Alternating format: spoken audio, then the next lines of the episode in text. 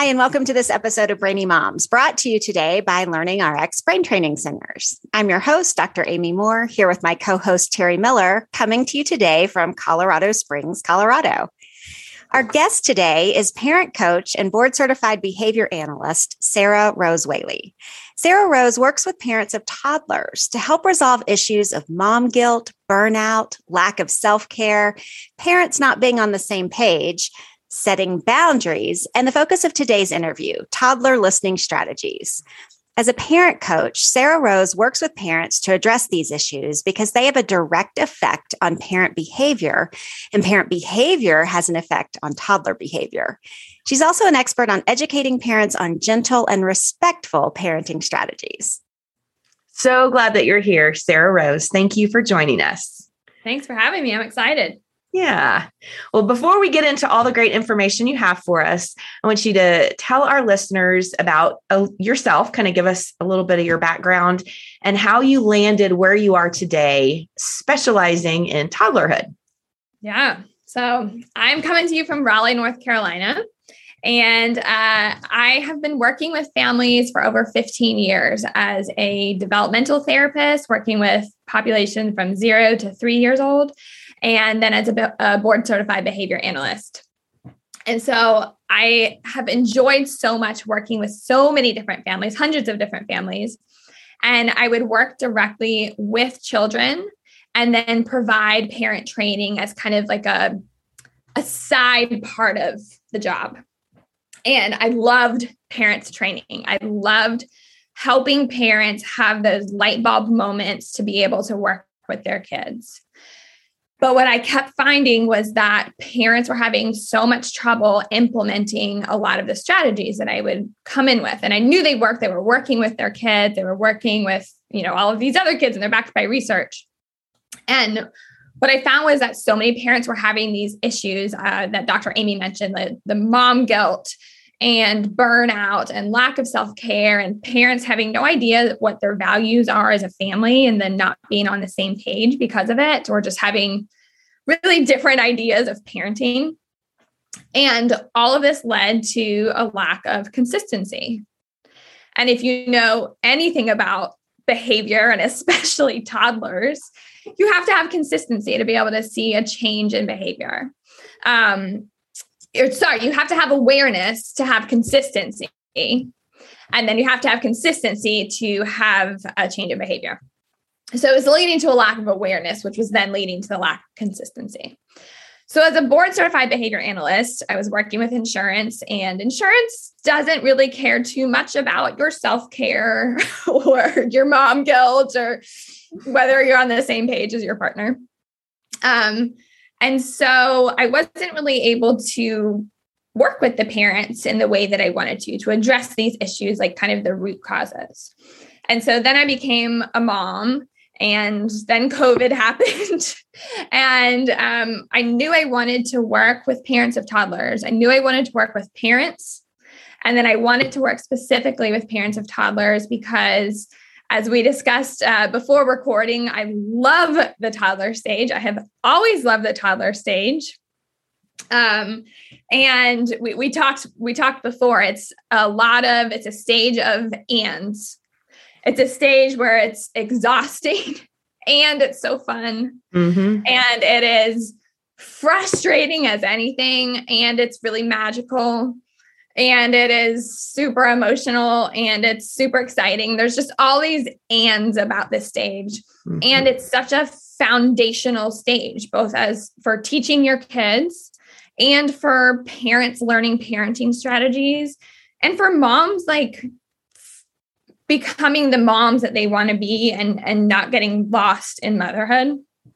So I wanted to work with parents in this early stage to make the stage fun because it is it can be this really great stage and can be so much fun and i want parents to experience that and i feel like so much gets lost in like terrible twos and threenager and whatever the four is and i i want people to enjoy it and have more joy in the stage so now i work with parents of toddlers and um, set a strong foundation for their future parenting yeah, I find the toddler stage to be magical as well. I can remember holding my middle child. He was about 18 months and looking at him, I called him my little elf because his ears stuck out and his hair kind of stuck up on like it blew in the wind. It was just, and I remember thinking, I don't ever want him to change. I yeah. wish I could just package this age and keep him mm-hmm. there. Um, but he was also an easy toddler. So it's it's easy to say that when you have yeah. an easy toddler. But the reality yeah. is mm-hmm. there are parents who struggle with the toddler era, right? Yeah. And so, what do you see as parents' biggest struggle when it comes to parenting their toddlers? I think the biggest thing I see is parents not setting clear boundaries. And a lot of that, it usually it comes from two places.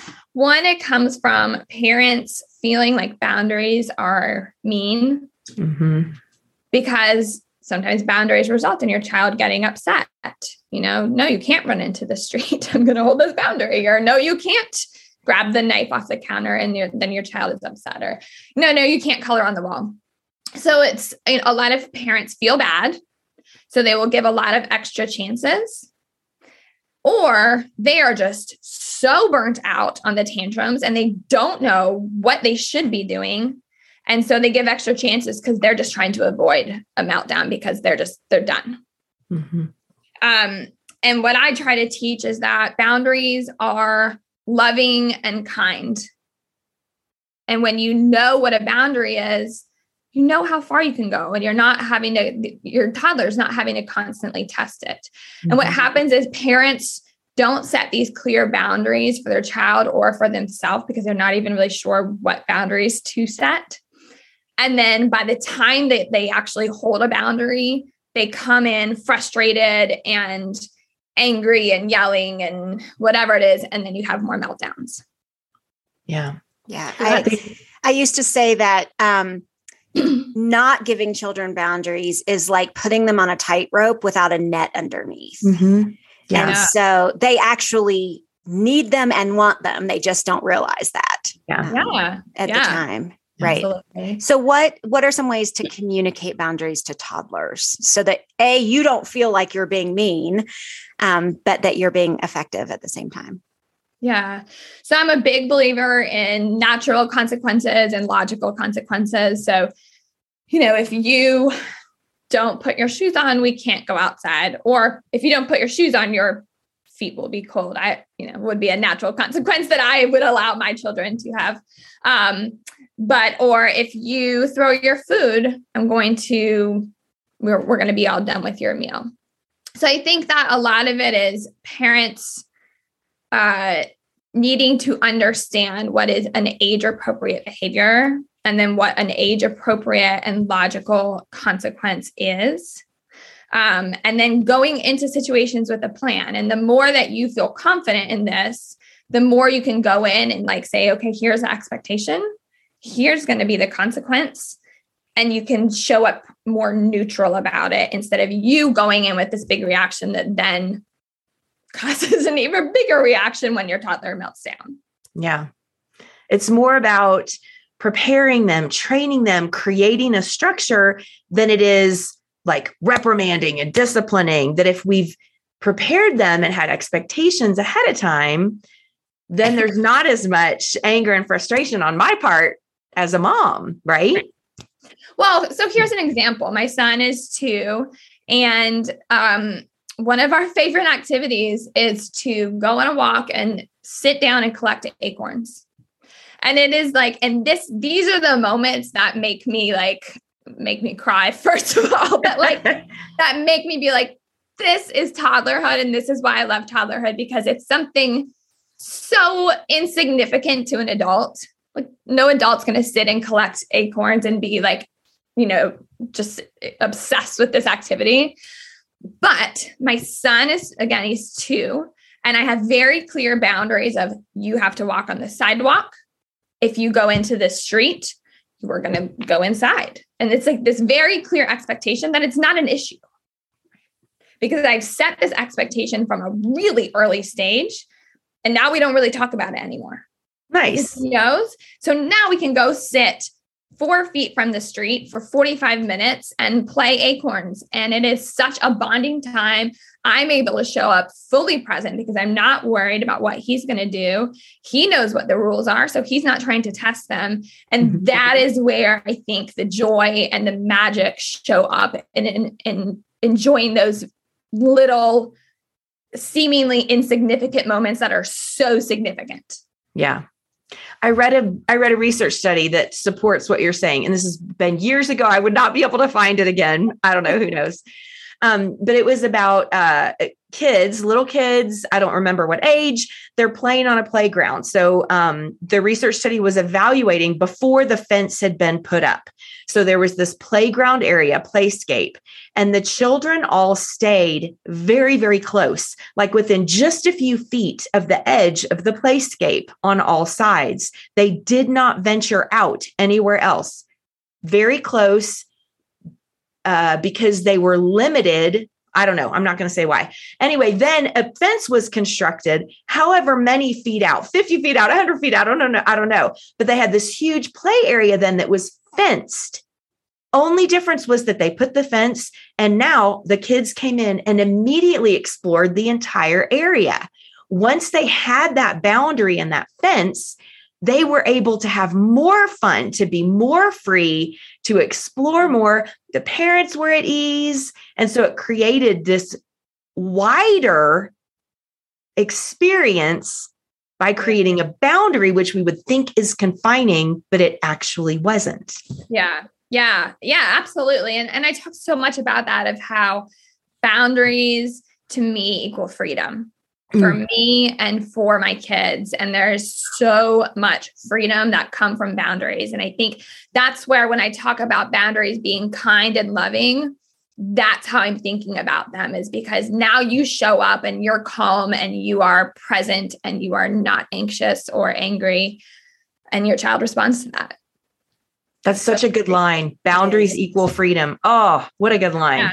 Yeah. So, so talk a little bit about um, how you train your toddler um, to understand those boundaries in the beginning. So we I, we see the beauty in what happens once they mm-hmm. understand mm-hmm. them, but how do you get to that point? Mm-hmm. Yeah, yeah. So so like for that example, and um, I, I just had somebody on TikTok talking about their I think almost four year old that's running away, and I'm like, oh, it's it's so scary. It's a it's a terrifying uh, behavior. Um, so what I do with my kids and what I've done with all clients that I've ever worked with and what I recommend is if you're going for a walk before you go out, and I still will say this to my kids, not really my three and a half year old, but my two year olds for sure. You can walk on the sidewalk and or you can walk on the driveways. If you walk into the grass, mommy's going to give you one reminder. And I do the grass because it's a really clear boundary between the sidewalk and the road so that they're not kind of you know on the edge there so i'll say if you walk onto the grass if it's by a busy road if you walk onto the grass then i'm going to give you one reminder and if you do it again then i'm going to hold your hand mm. and so it's really clear and then there's no extra chances there's no like oh but like it was just a toe oh it was you know just for a second and so yeah sometimes you kind of feel like a mean mom in that moment. Um, and yes, sometimes your toddler is going to melt down, um, but you're really clear. And then the next time they do it, say, Oh, I'm sorry, buddy, but you walked on the grass. So I'm going to hold your hand now to keep you safe. Mm-hmm. And then you are calm because, again, you had this whole plan going into it. And so when they're like, you know, have their big meltdown, you can go in and you can validate their feelings. I know it's really sad. I know it's hard. You really wanted to walk by yourself, but we can try it again later, tomorrow, whatever it is. And yeah. then the next time, and sometimes it means you pick your kid up and carry them because they're completely melting down and you know throwing themselves down. So then the next time I use the previous time as a learning experience. Hey, buddy, do you remember the rules? The rules are you have to stay on the sidewalk or the driveway. Remember last time you walked into the grass and then mommy had to hold your hand and you were really sad about it. So let's see if you can stay on the sidewalk. And then as he's walking, I'm like, oh my gosh, I love what a good listener you are. You're staying on the sidewalk, you're staying so safe, you know, whatever it is. Um, so it's a really clear thing. And it usually when I hold that boundary, I don't usually have to teach it much, you know, often. It's like a couple of times and they learn. Okay. And now we can enjoy our walk. Yeah. I love that. And I love that you phrase everything in a positive way, that it's a reminder that you give them, not a warning.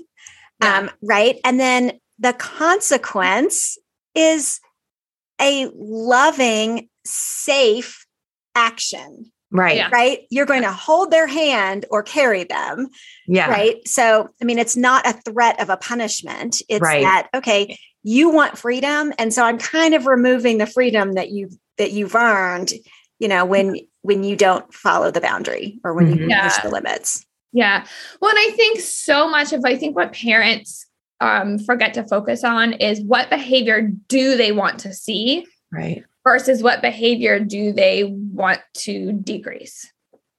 So the behavior I want to see is you walking on the sidewalk. So now by holding my hand, you're walking on the sidewalk versus like putting him in timeout and then having him go out. That's not, it doesn't really have anything to do with walking on the sidewalk. Right.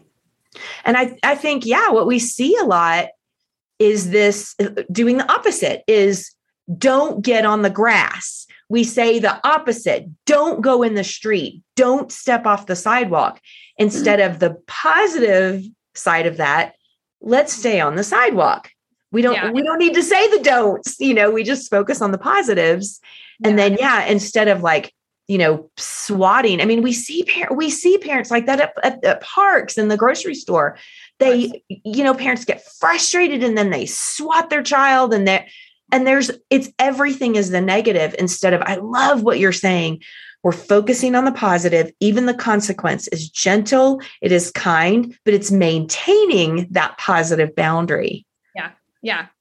Well, and and here's the thing, and I know you know a lot of um, people have issues with gentle parenting, and I actually don't like the term gentle parenting. I think it implies that you just kind of lay there and let your kid do whatever they want. so I I prefer respectful parenting.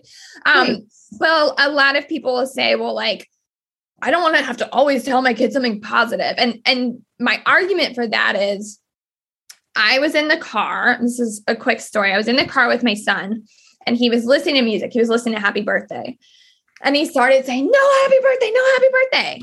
And I was like, Okay, okay, I hear you. What song do you want? He's like, No, happy birthday, no, happy birthday. And I was like, Buddy, I hear you. I hear what you do not want. And so I'm like, Do you want wheels on bus? Do you want twinkle? And I'm like, start like trying all of these things. And I'm getting frustrated and he's getting frustrated. And finally he told me, and I was like, Oh, great, I can play that now. And it was such a, a good reminder to me of when you sit there and just tell your kids what you don't want, it leads to so much frustration for both of you versus just being like, this is what I want, this is what I expect. Absolutely. You paralyze them when you tell them no, Mhm. um, if you haven't given them an alternative. Yeah.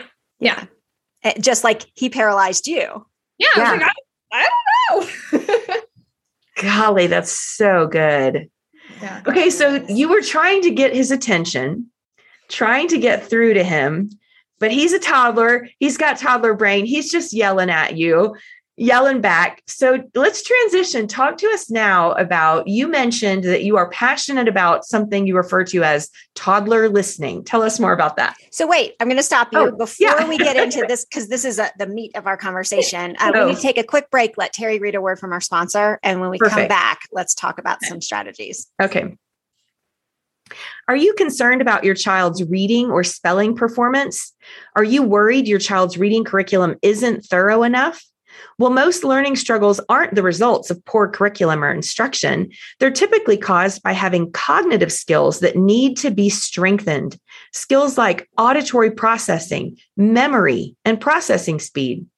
Learning RX one on one brain training programs are designed to target and strengthen the skills that we rely on for reading, spelling, writing, and learning. Learning RX can help you identify which skills may be keeping your child from performing their best. In fact, they've worked with more than 100,000 children and adults who wanted to think and perform better. They'd like to help get your child on the path to a brighter and more confident future. Give Learning RX a call at 866 Brain 01 or visit learningrx.com. That's learningrx.com. Okay, so we're back talking to Sarah Rose, and uh, you're going to tell us some strategies to help uh, toddlers learn to listen. Yeah, let's do it. Um, so I think you know we talked we talked a lot about boundaries and um, briefly touched on logical consequences. Um, so I think when you're going into a situation of wanting your toddler to listen, one I have um, kind of two questions I ask, I tell people to ask themselves. And what this does, I, I talked briefly at the beginning about how you have to be aware to be consistent. And a lot of times I'll go in and, and I'll observe a family for 10 minutes and they're like, did you learn anything? I'm like, yeah, you're you're very inconsistent. And they're like, what? I'm like, mm-hmm. yeah, you just told him 10 times to get off the couch. And they're like, oh, I, I didn't even know that. I'm like, right. um, so there's a lot, again, there's so much awareness that has to go into consistency. Um, so, what I tell people is to ask themselves two questions before giving a direction. And this is not a permanent thing that you always have to do, but it starts to create awareness. So, one, do I really care about this in this moment? Two, can I physically follow through in this moment? So if your child is jumping on the couch and you are sick and you are tired and you know that you're probably not actually going to get up, do I really care about it in this moment? Maybe not. Okay. And if you don't really care about it enough to get up and follow through, then I wouldn't ask it. Two, can I physically follow through?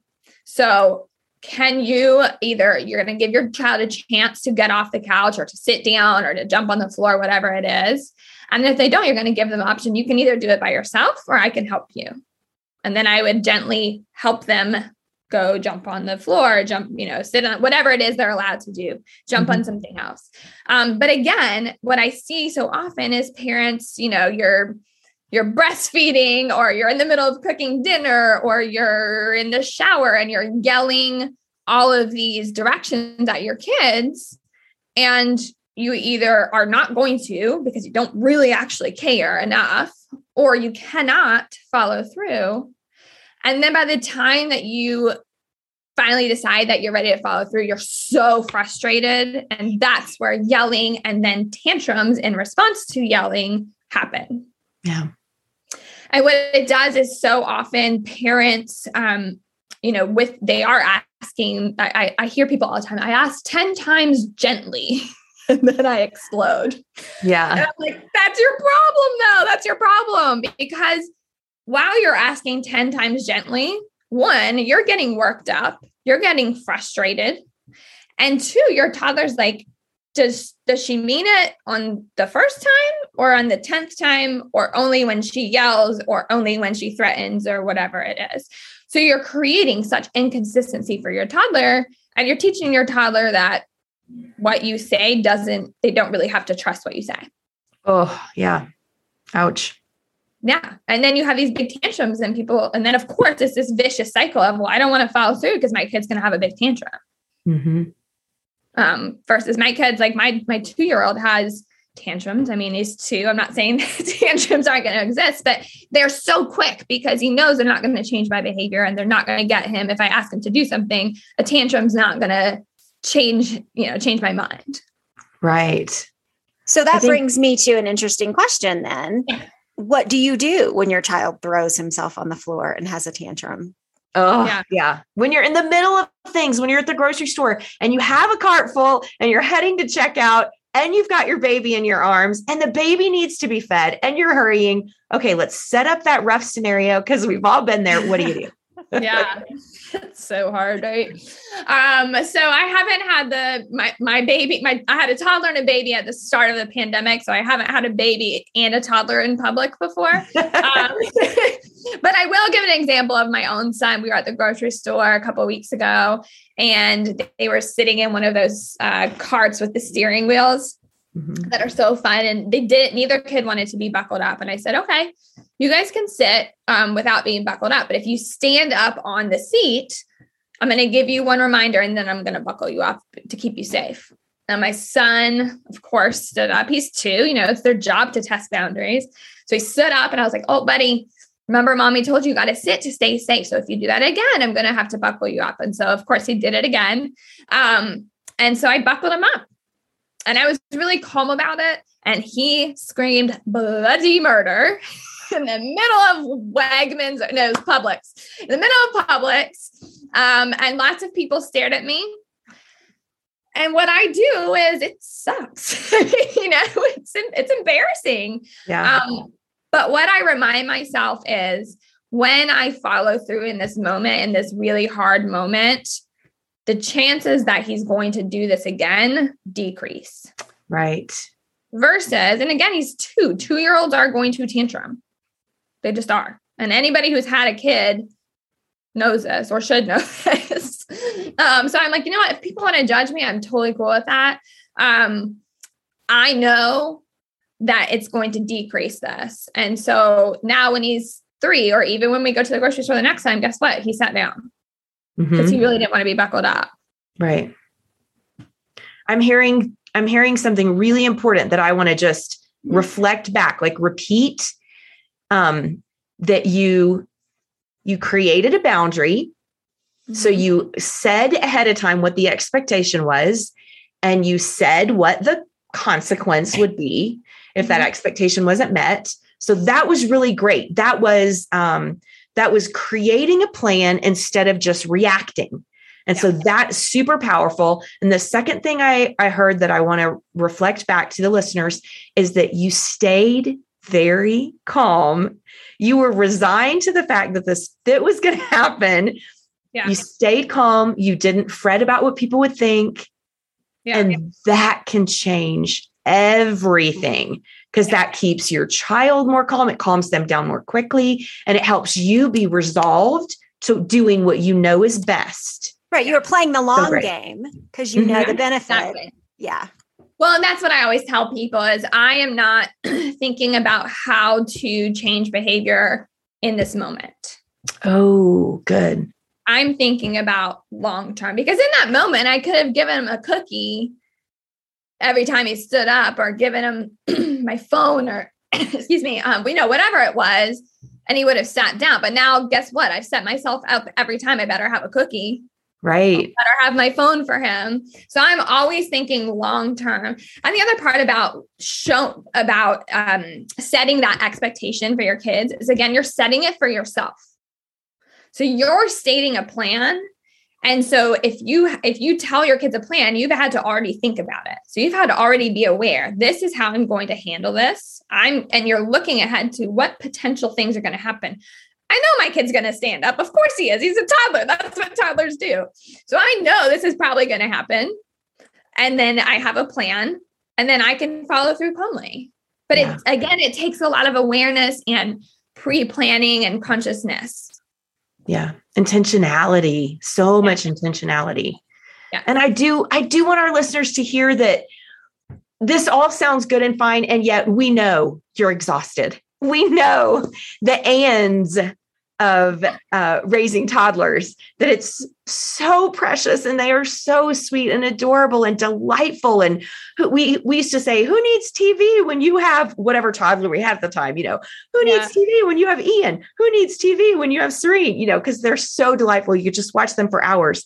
And it's exhausting. Yeah. and it's so hard to be intentional. So please hear that we have compassion that we know that and then if, if you can just try to start having some of these intentional tactics, it's going to make a huge difference. It'll be less exhausting. Yeah. Yeah. I, and I want to be super clear. I am a, you know, parenting expert with all these years and I know all the right things to do. And I absolutely mess up regularly. yeah. Um, it is, that is part of being a parent. I am not a perfect parent. I yell at my kids sometimes. I don't like it. And sometimes I do it because, yeah, I'm tired. Yeah. And I'm out of patience. Um, and I don't know if we're going to talk how much we're going to talk about mom guilt and all that, but that ties in so much um, of being able to have compassion with yourself. Well, let's go there. Yeah. yeah, I don't. I didn't mean to kind of take over the topic. that that's perfect. Yeah, it's, the segue. Here we go. Interview. Yeah. So yeah, so a lot like we talked about the let's talk about the other side of the ands, the the exhaustion and the overwhelm and the mommy, mommy, mommy, mommy, mommy all day long. you know, all those things are being touched out, the sensory mm-hmm. overload of it. You have to take care of yourself. And in order, again, I talked about in order to be consistent, you have to be aware. And in order to be aware, you have to be in a good place mentally. Hmm. Because if you are showing up to your kids completely drained, and you're consumed by mom guilt that's spinning in your head, yeah. it's so, so hard to be aware. And it's so hard to show up as a calm, loving parent that you want to be and hold boundaries while your kid is, you know, losing their stuff in the grocery store. Um, yeah. So I am a huge, I talk so much about self care. And when I talk about self care, I don't just mean like getting your nails done once a month or something like that. I'm talking about what I see as parents going, especially moms, going and having self care, except they're feeling guilty the whole time. Mm. And I'm like, that's in my definition, that is not self care because self care should recharge you. It should be like putting your phone on a charger and filling you up so that you then can go pour into your family the way that you want to. So if you are taking an hour away and you're feeling like crap the whole time and you're beating yourself up, that's just draining you more. Mm-hmm. So I talk so much about you have to prioritize yourself and your basic needs and your self-care in order to to show up this way and in order to like fully be there the way that you want to be. You cannot run on empty. Mm-hmm. I love that. Uh, so I'm imagining um, listeners now saying, Great. Yes, I would love to recharge. I would love to not pour from an empty cup. But how do I do that? How? Yeah. Yeah. Yeah. Yeah. And it's hard. So, um, you know, I talked to a single mom yesterday, and obviously that is very different from my situation where I have a partner and I can I can have breaks. So I think a lot of it is getting creative. And again, I think self care doesn't have to be an hour or, you know, a day away. It can be small. So, I mean, for my kids, my kids sleep through the night because they're, you know, they're toddlers. They, they're good sleepers. Um, so I get up before my kids every morning. And the mornings that I don't, I regret it. but I get up before my kids and I have a cup of coffee alone in the silent house. And it's you know 10 15 minutes whatever it is where i actually get to have hot coffee and i'm not interrupted and reheating it in the microwave. And that difference the difference in my day taking just those few minutes at the beginning of each day is like it, dramatic. Mm-hmm. dramatic. The days that i don't have that and I just wake up to my toddlers, mommy, mommy, I don't want bananas. I want pancake, you know, whatever it is. It's good morning breakfast stuff. Mm-hmm. And I'm just like, I can't, I can't. Um, so I think being able to find, even if it's like three minutes, or you put a show on for your kids, if you are a single parent or you're a stay-at-home mom like I am and you're not getting time, put a show on your kids for your kids. And then you take recharging time where you're not feeling guilty of reframing it to not like I'm a bad mom, my kids are watching TV and their brains are rotting, but I'm a great mom. I'm going to take 20 minutes to refill my battery so that I can show up as an even better mom. That's so good. That that I'm not a bad mom for doing those things. I'm not a bad mom for letting my kiddo watch Blues Clues for, you know, 45 minutes. I'm a good mom because I'm doing that so that I can take care of me and actually not have stinky armpits and food on my clothes. And like, that's good. That's, oh, yay. Yeah. yeah. Yeah. I think so much of it for, for me is like, and I talk so much about like reframing your thoughts of I think so many parents and even like society, like society just talks about like, you're a bad mom if you do this, you're a bad mom if you do this. And parents, like Facebook is just full of, I feel like I'm a bad mom for this.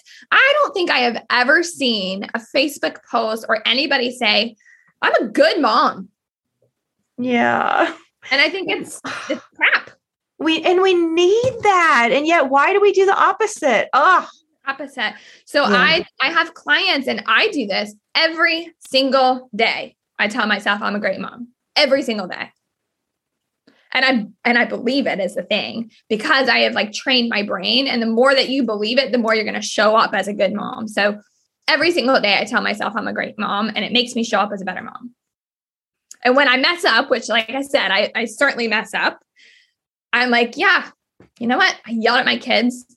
Don't like how I handled that. I'm a great mom and I made a mistake. I'm just, I have nine kids and I have spent a lot of years, most of those years, focusing on the times that I screw up. Ah, how different I would be, how I would wish this for you listeners, how I would wish this for my kids when they have kids. Can you every day tell yourself you're a good mom? Because you are. You are. And I was. I was. And I still am. And yet I miss that, Sarah Rose. I miss it. I focus on how I screwed up. Thank you.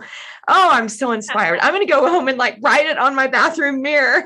I'm a good mom. If you're listening to this podcast right now, you're a good mom, right? Yeah, you're yeah. listening to this podcast because you're looking for tips. Yeah. You're looking you for parenting tips. And so the fact that you care enough to yeah. seek out expert advice, you're a great mom. You're right. If you are listening, then go write that on your mirror. You're a good mom and tell yourself every day what a difference that would make. Yeah. I want to, can I talk about? I'm, I'm sorry. I know you probably have a, a script. You talk about whatever no, you want to talk about, Sarah. Rose. You go. The, I want to talk. no, Sarah Rose, the script is only for when we have like boring silences. That, yeah. We're not having any of that. no, this is great. This is so inspiring. And I don't even have toddlers anymore, and I'm so inspired. oh, I'm, see, that is like my whole, that is why I'm, that's why I'm doing this. Is I want moms, I want moms to feel like they're good moms. And if they, what if they start that in toddlerhood? What if you oh. started that in toddlerhood, you know? Yeah. That foundation. But what I want to talk about is when you do mess up because this is where I see so much mom guilt and it's so easy to get stuck in that. And then what happens when you feel guilty is you beat yourself up and you don't recharge and then you show up more impatient because you're more burned out. Mm-hmm. So when I mess up, and this is what I have clients do as well, is um, you know, let's say you yelled at your kids. So I will apologize to my kids, first of all. Hey, you know what? I am really sorry that mommy yelled. I was feeling really frustrated. I I shouldn't have yelled. I should have used my words or I should have taken a deep breath when I was feeling upset. So I'll explain like what I would want them to do and what I should have done. I will sometimes mention the behavior that upset me, not in a you yelled and made mommy mad, but like you weren't listening and that made me frustrated, but here's what I should have done. So it's like very much about myself, not blaming them. Then I always practice extra self care when I mess up. And this is where this is where people nobody does this. Yeah. Right? When you mess up, you beat yourself up. Right. You sit there and you punish yourself. You stay up late, or you have an extra glass of wine, or you cry, or you whatever it is. And then you show up and the and the cycle perpetuates. So when I mess up, I know that I mess up because I am tired, I am stressed, I am sick, I'm burnt out, whatever. That's usually what triggers is pretty much what triggers everybody. So I will go and I will I will refill it, whatever it's like. If it's the kids are napping instead of doing laundry, I will sit there and watch a show or read or take a shower. Then when I am recharged, and sometimes it's like a three minute recharge as a stay at home mom, um, I run through this scenario. So instead of beating myself up, I go through in my head, I play out the whole scenario in my head and I think, what could I, have done differently? And not in a shaming or I should have done this better, but like, let me look at this. Why was I triggered? How could I do this differently? Here's, I wish I would have said this. So here's what I'm going to try next time. And it allows you to be so much more proactive and to practice it. And it's exactly what I have people do with their parents do with their toddlers. But I do that for myself as well. And so then you're turning this, um, you know, this mess up that again we all have. You're turning it not into this shaming, guilty thing, but you're learning, turning it into a teaching experience. And it's the same for our kids. Like if our kids mess up, you're not like, why did you do that? Why you're a terrible person? But you know, you, I mean, hopefully you're not, right? um, but we have to have that same compassion for ourselves. And that's where then you're going to see that you change your behavior is from compassion, the same way that your toddlers or your or your kids respond. Yeah, and I love that you said go recharge then replay the scenario, mm-hmm. right? Because when we're upset and our amygdala has hijacked our prefrontal cortex, there's no way that we can think reasonably and logically through what just happened, right? And so to take that extra step um, and gather ourselves, refuel, whatever it takes, you know, breathing exercises, meditation, prayer, whatever you need to do before revisiting the screw up, right? And then yeah. say, all right, how can I do that differently? What yeah. Yeah. And it's, it's the exact same thing with kids. Like if they're melting down, you're not teaching them in that moment. You're not teaching them this is why we don't hit. You wait till they calm down right. and then you can teach. Right. But it's the same for for adults, for mm-hmm. parents. Right. And again, a coming, I think so much of it is coming at it with compassion and grace and love for yourself. That's so good. I'm thinking of so many ideas, sitting here thinking of like, yeah, what weird things, weird things set me off. Like I'll see that I get irritable when I'm really cold. And I'm mm-hmm. sitting here thinking, what if I just bought myself a little space heater and put it by my chair up in my bedroom? And so when I'm starting to feel irritable because I'm cold, I just go sit for five minutes because I'll get I get like shaky and then it like it creates this response in me that's like shaky, irritable, like I'm going to just punch somebody, you know, whatever. Yeah. What if I just went and sat with a heater for for 3 minutes, like you said?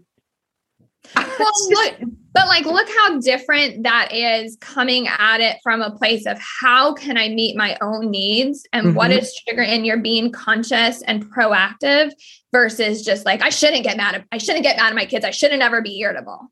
Right which is what I've done. yeah, yeah, I get more mad at myself.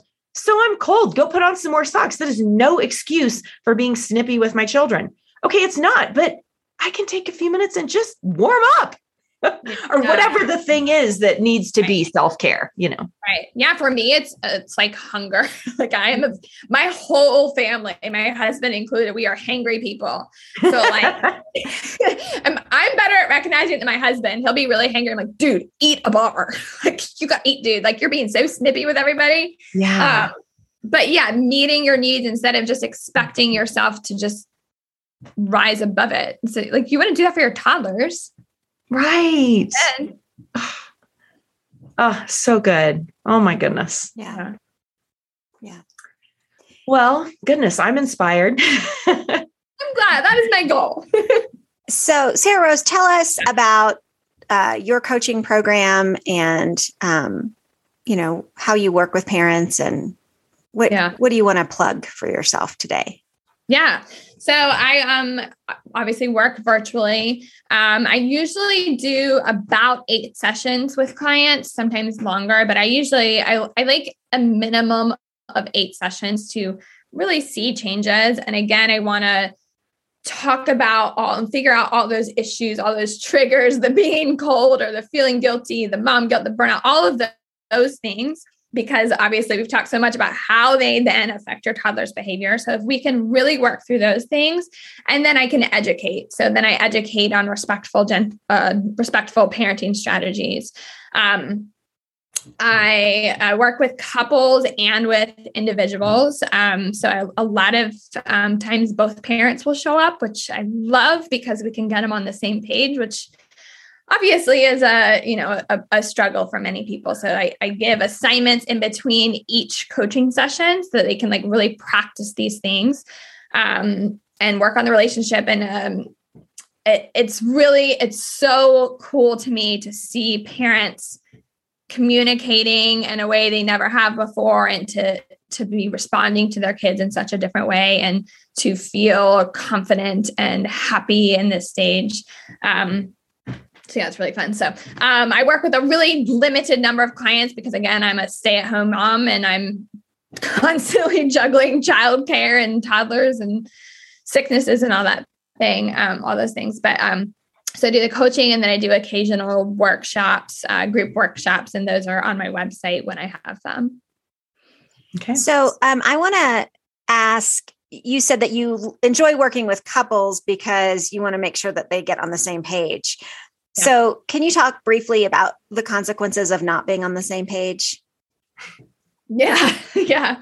Well, I don't know if I can do it briefly, but I'll try. Um, um, so, first of all, a lot of times what I see is parents on different pages, and usually mom.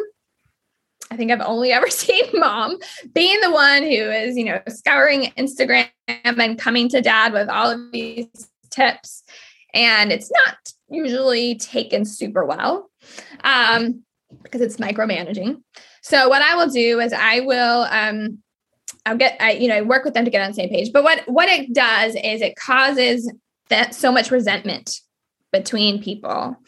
And so they're fighting and when you're fighting with your spouse or your partner or whoever it is, it is really hard to show up as a calm, confident parent.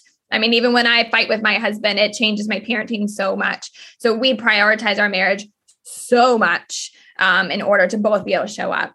The other part of not being on the same page is the lack of consistency. So if you have, um, you know, a lot of times I see like one parent being the disciplinarian and one parent being soft to kind of make up for it because they feel bad. And so what it does is it just undermines really both parents and then again it causes so much stress. And so i'll have you know parents where the dad is a disciplinarian and the mom comes in really soft and then the kid reacts and has a big tantrum because there's no consistency and then the parents are yelling at each other and it's just this big not fun situation. And then every situation is stressful with the family. So um, if we can get parents working more as partners um, and here's what it's important to both of you and let's figure out what's important to both of you. And let's um, let's look at i try to get parents like to look more positively at each other because i think that changes so much and makes you want to be a teammate um, instead of like i've had people that are like i just see him as like my opponent. And i'm like no this is this is like your this is your guy you know? This is you, this is your teammate so you guys have to have the same strategies. We have to figure out what values you have in common um, in order to get that. Um, and again, like marriage issues affect parenting just so much just because of the stress of them. Mm-hmm. Yeah. yeah. Is there anything that you haven't gotten to say that you would like to say to our listeners? I don't think so. I feel like I covered a lot of that. I mean, if if if anybody takes anything away, is to be kind to yourself. Mm-hmm and, yeah. and that mistakes are human and beating yourself up is not going to help. Yeah. Good advice. Yeah. Thank you. so, this has been a fantastic conversation. Thank you so much, Sarah Rose Whaley, for spending time with us this morning and sharing these uh, uh, phenomenal tips to our yeah. listeners who have mm-hmm. toddlers or know someone who has a toddler and could share. Um, So, if you would like more information about Sarah Rose and her work, her website is joyfultoddlerparenting.com. You can find her on social media at Joyful Toddler Parenting, and we will put that link and um, her handle in the show notes. So, thank you so much for listening today. If you love our show, we would love it if you would leave us a five star rating and review on Apple Podcasts. If you would rather watch us, we are on YouTube, and you can find us on every social media channel at The Brainy Moms. So, look, until next time, we know that you're busy moms and we're busy moms. So, we're out. Thank you so much for having me. Yeah.